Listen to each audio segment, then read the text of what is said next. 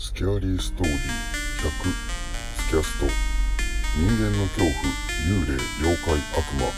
科学では紐解けない不可思議な話など。そういった怖い話を読み解いて自分たちでも創作怪談を作って朗読してみようという内容です。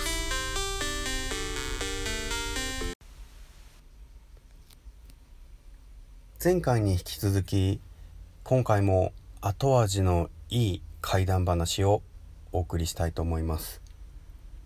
台風のせいか若干は涼しくなってきたかとは思いますがまだまだ暑い日は続くと言われています。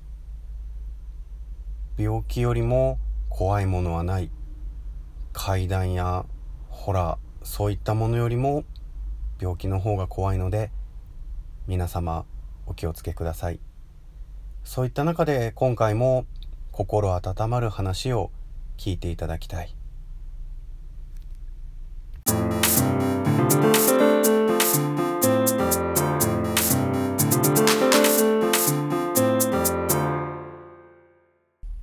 約束の甲子園。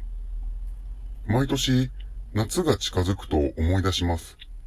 私は幼馴染の A と小学4年生からリトルリーグに所属し、切磋琢磨していました。いつしか二人で甲子園出場する夢を持ち、高校には県内でも野球の皇后校へと一緒に進学しました。A と私は甲子園出場、そして打倒甲子園常連校と高い目標を持ち、とにかくひたすらに練習していました。そんな中、高校2年生の春に A が練習中、体調を崩して倒れ、救急車で運ばれていきました。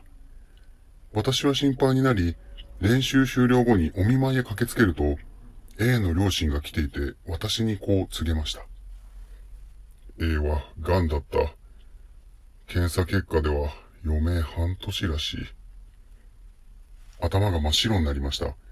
私は A の両親や主治医に、A とのバッテリーは二度と組めないということですか？と泣いて尋ねていたそうですが、記憶が定かではありません。この日を境に A は闘病生活に入り、部活の練習には出てこれなくなりました。私はとにかく必ず A と甲子園に行くと心に決め、レギュラー獲得に燃えました。人一倍練習をしていた成果が出たのか、2年生でエースになることができました。地方大会は順調に勝ち進んでいき、一生するたびに、えー、報告をしに病院へ行きました。最初は元気に報告を聞いていた A でしたが、病状が進んでいるのか、だんだんと反応も鈍く、弱々しくなっているような気がしました。笑顔にも力がなくなっていくのがわかりました。翌日は県大会決勝、勝てばついに甲子園というところまで来ました。しかし私はなかなか寝つけず、外に出ました。空気を吸って落ち着こうと思ったのです。近所の野球場を歩いていると、人の気配がしたので後ろを振り向くと、なんとそこには A がいました。A はニコニコと笑いながら、今からお前の球を受けてやるから思いっきり投げてこい。と言ってきました。私は、お前病院は？と不思議に思ったのですが、A は、いいから早くしろよ。というので、グローブとボールを急いで家に取りに行き、A へ向かってボールを投げ出しました。A の補給は、やはりどのキャッチャーよりも最高で投げやすく、あっという間に50球ほど投げました。すると A は、お前なら大丈夫だ。甲子園、頑張れよ。と言うと、消えてしまいました。私はなんとなく察しました。小学生の時から長年バッテリーを組んできた幼馴染です。最後にお別れを言いに来たんだな。翌日、朝早くに A が亡くなったという知らせが届きました。私たちは A のためにも絶対に甲子園行こうと声をかけ、試合に挑み、2対0で見事甲子園出場を決めました。しかし、甲子園での全国の壁は高く、1回戦で敗退してしまいました。翌年の3年生でも、再度夏の甲子園に挑みましたが、2回戦で敗退しました。私はその後、甲子園で肩を酷使したため、ボールを投げれる状態ではなくなり、野球をやめてしまいました。今では私も社会人となりましたが、今年もビールを手土産にして、A の墓参りに行こうかと思っています。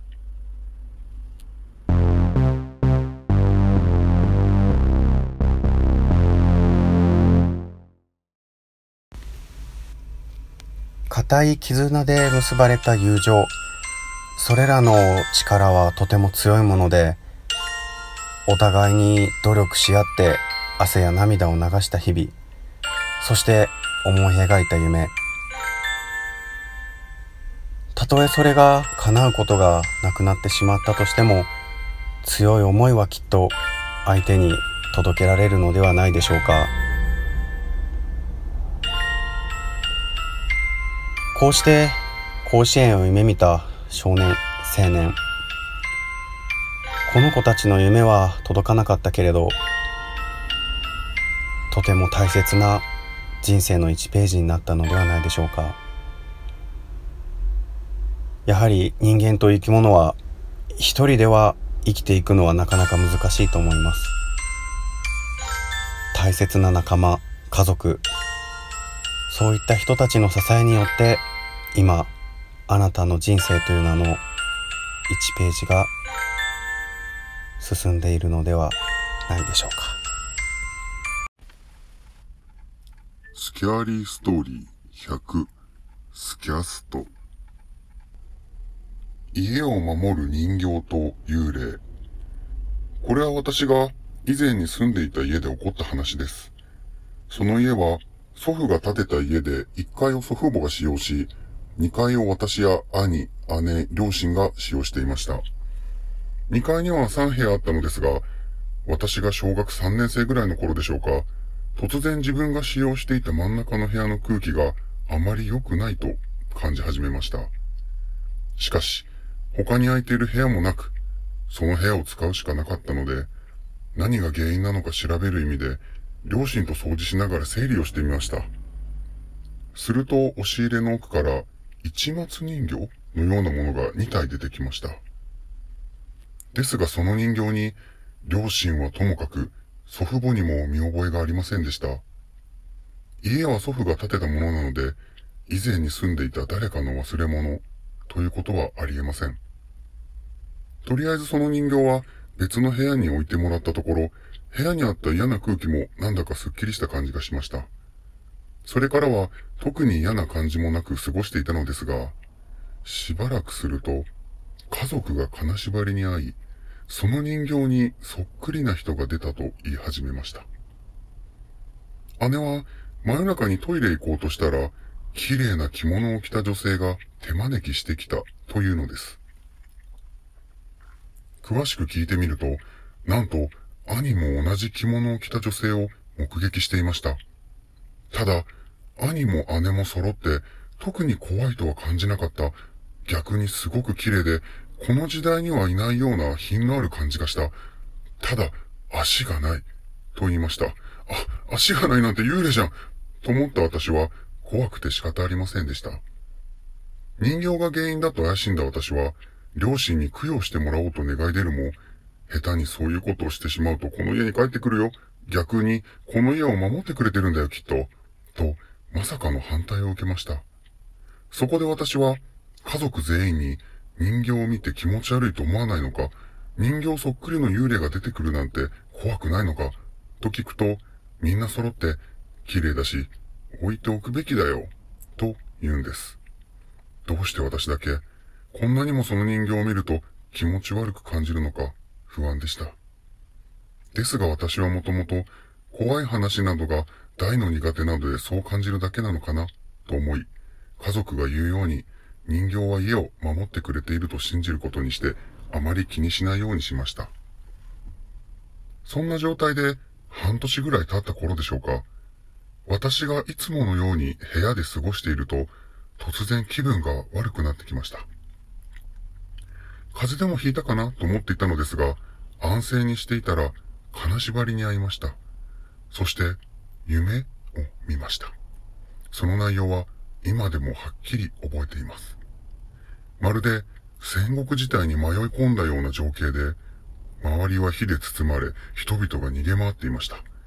建物は燃え、悲鳴のような人の声が飛び交っていました。するとそこに、あの人形そっくりの女性が現れました。その女性は本当に美しく、火が燃え盛っているのに、その人だけ別格に見えるのです。しかし、女性の近くで、子を連れた女性が転んでしまい、それを必死に助けようとしたところ、建物が崩れ落ちて下敷きになってしまいました。そこで急に夢が覚めたというか、現実に戻され、横を見ると顔は見えないのですが、着物を着た女性のような人が座っていました。そして私に、私は守りたかっただけ。だから、そーっとしておいて、と言い、金縛りが解けました。不思議にも怖い感覚はありませんでした。そして家族が人形と幽霊を怖がっていなかった理由が分かった。そんな気がしました。結局、あの女性と人形との関係や、どうして家にいたかのなおは分かりません。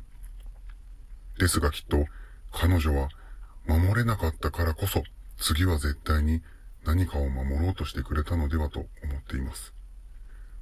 今はもう引っ越して違う家に住んでいますが、あの人形がどうなったのか私にはわかりません。今でもきっとあの家を守ってくれているのかもしれません。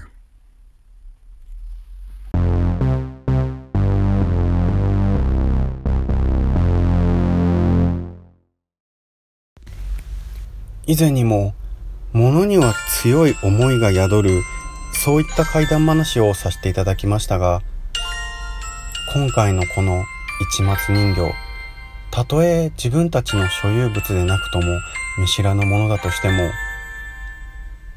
いつかわからぬ昔に誰かの強い思いが込められて今もなおその気持ちを誰かへと届けたいと願い続けているのかもしれません。いかがでしたでしょうか？怪談話を聞いて涼しくはならなかったかもしれませんがこういった後味のいい怪談話を聞いて心が温まっていただければなと私は思いを込めております。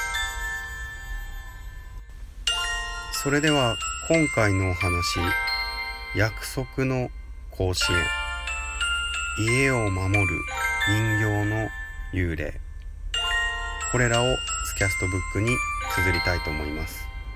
スキャリーストーリー100スキャスト。ストーリーテラーのパオタカでした。次回もお楽しみください。